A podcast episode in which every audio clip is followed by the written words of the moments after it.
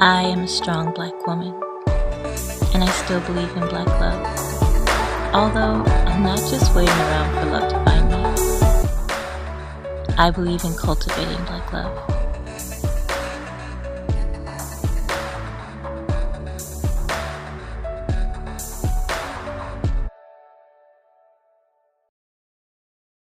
Hey guys, welcome back to the number one place for you guys to come and have meaningful conversations on all things love, dating, and relationships. My name is Mel Williams, and this is the Black Love Recovery Channel. So, ladies, in today's video, I want to go over a couple of factors that you should consider when you are thinking about dating a man who is making less than you, because we all know that it takes more than just love and emotions to make a relationship work.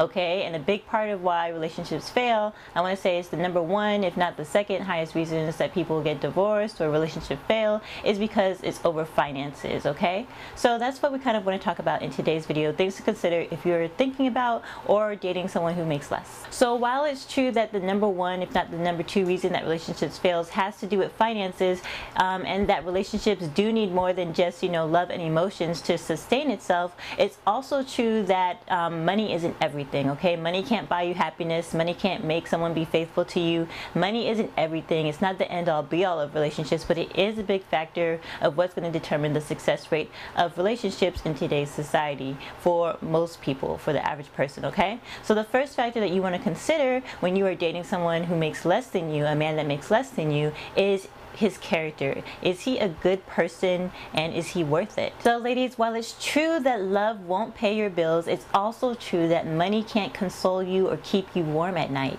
If he's a decent human being, good character, makes a decent living, then from what I'm seeing and hearing out there nowadays, that seems to be a lot more than what most people are settling for. I want to encourage you to not make the majority of your decisions solely based on the income that a man makes because if he's an ambitious man, which hopefully he is, an ambitious man who takes leadership, is ownership of a situation, then income is a factor that is going to be variable. It's something that can change. The second factor that you should consider is looking at his financial situation. Get a better understanding of what his financial situation is and what is he doing with the money that he does get. Is he handling it responsibly? And because of that, is that the reason why he could barely, you know, do much else than just take care of those responsibilities? So definitely get a better understanding of his financial situation and then see how he's managing the money that he currently already has. And if that's the reason why he is, um, if he's being responsible with his money, is that the reason why he is barely able to do much else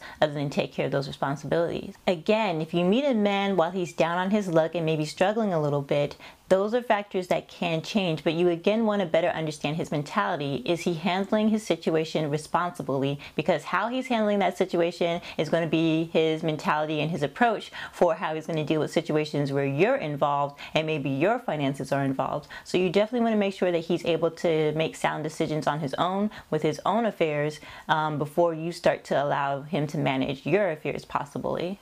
And when I'm talking about this, I mean look at more than just his potential. Don't just take what he's saying and, you know, believe every word that he says. You want to see some real substantial results here, okay? So like if he's down on his luck and he's struggling a little bit and he's talking about doing X, Y, and the third or paying off X, Y, and the third, and after a couple of months or so, you don't see any sort of real progress or you keep hearing the same reel over and over again, then it's kind of like, okay, are you really about it or are you just talking about it, all right? So you don't want to fall in love with someone's potential. Someone that is actually about it is going to be giving you results. It may be a little bit um, every month or so, but you're going to see progress. And also the plan that they have, again, you're not going to see them being stale in that plan. You're going to see them making progress from point A to point B. It's not just going to be all talk. So, just to sum up this second point, ladies, when it comes to a man who's struggling with finances, if he's being responsible with those finances and he's like looking to do better and to improve his situation,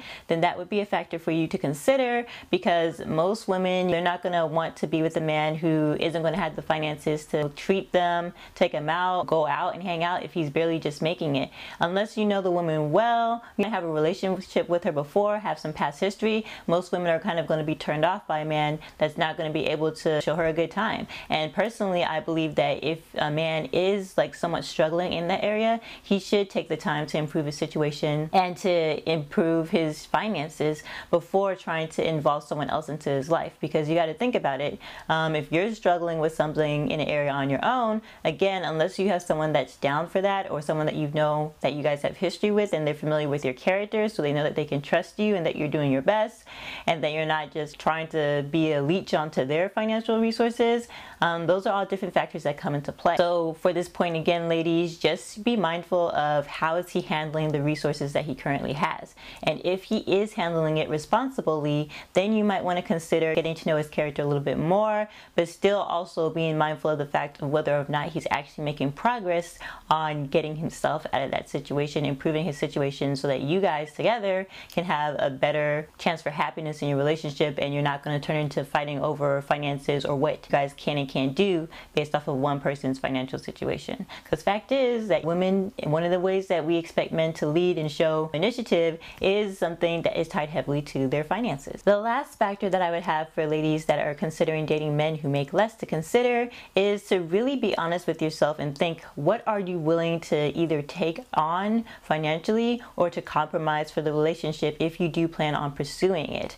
Okay, and kind of thinking about the previous point on if he's handling his stuff responsibly and you're like, okay, maybe I can help out in certain areas and maybe, you know, instead of doing a big Christmas or something, I'll do something smaller scale or this will be an early Christmas present or whatever. And then also if you're going to be the one to loan money, me personally, I don't believe in loaning money. If I give it, it's going to be a gift that I don't expect back.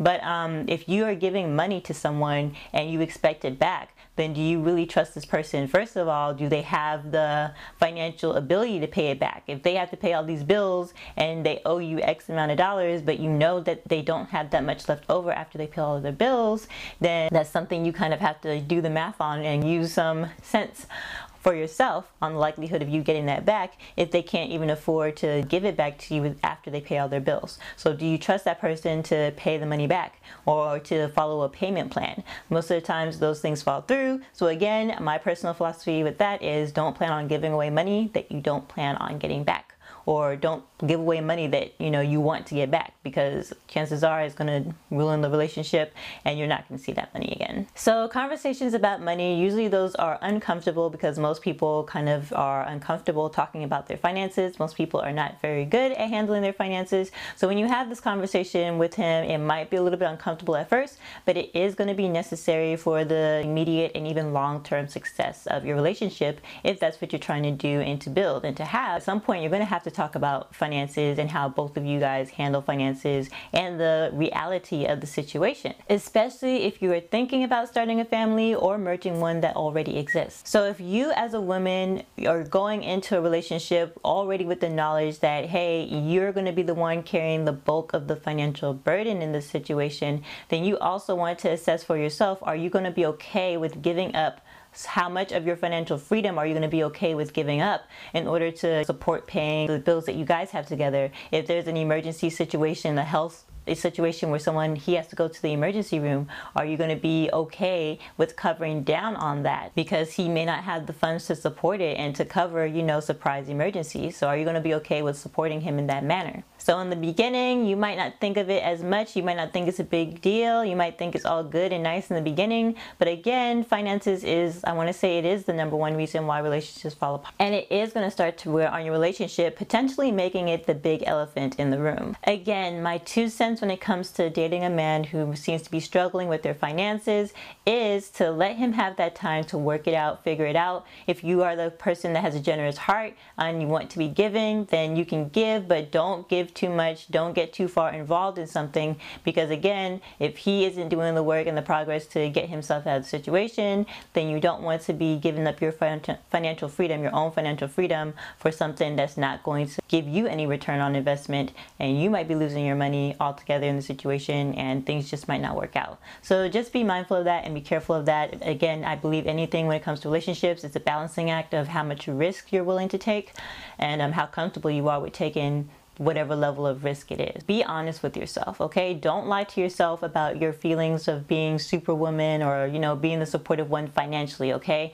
Don't lie to yourself. Be honest about if you are okay with being the one carrying the bulk of the financial responsibility. So, to me, whether you're in a relationship, whether you're in a marriage, being a spouse, like let's say you're in a long term committed relationship or married, being a spouse or being a partner um, doesn't give the other person the right to have free access to use up your resources just because you guys are together or that person has a title of being your husband, your wife, or whatever. It doesn't give that person access to your resources if they are also not contributing to the relationship in some way that's meaningful. Any relationship, whether it's a business partnership agreement, whether it's romantic, um, in this case, as we're talking about, any and every relationship should have have mutual benefit for both people involved. It's not supposed to be one-sided. The second it becomes one-sided is when the dynamics change and you might realize that you don't even have a relationship anymore at least not a good one. Alright guys, that's all I have for today's video. In the next video, let's talk about what a man or a woman can bring to the table for someone who already has it all together. I'll see you guys in the next video.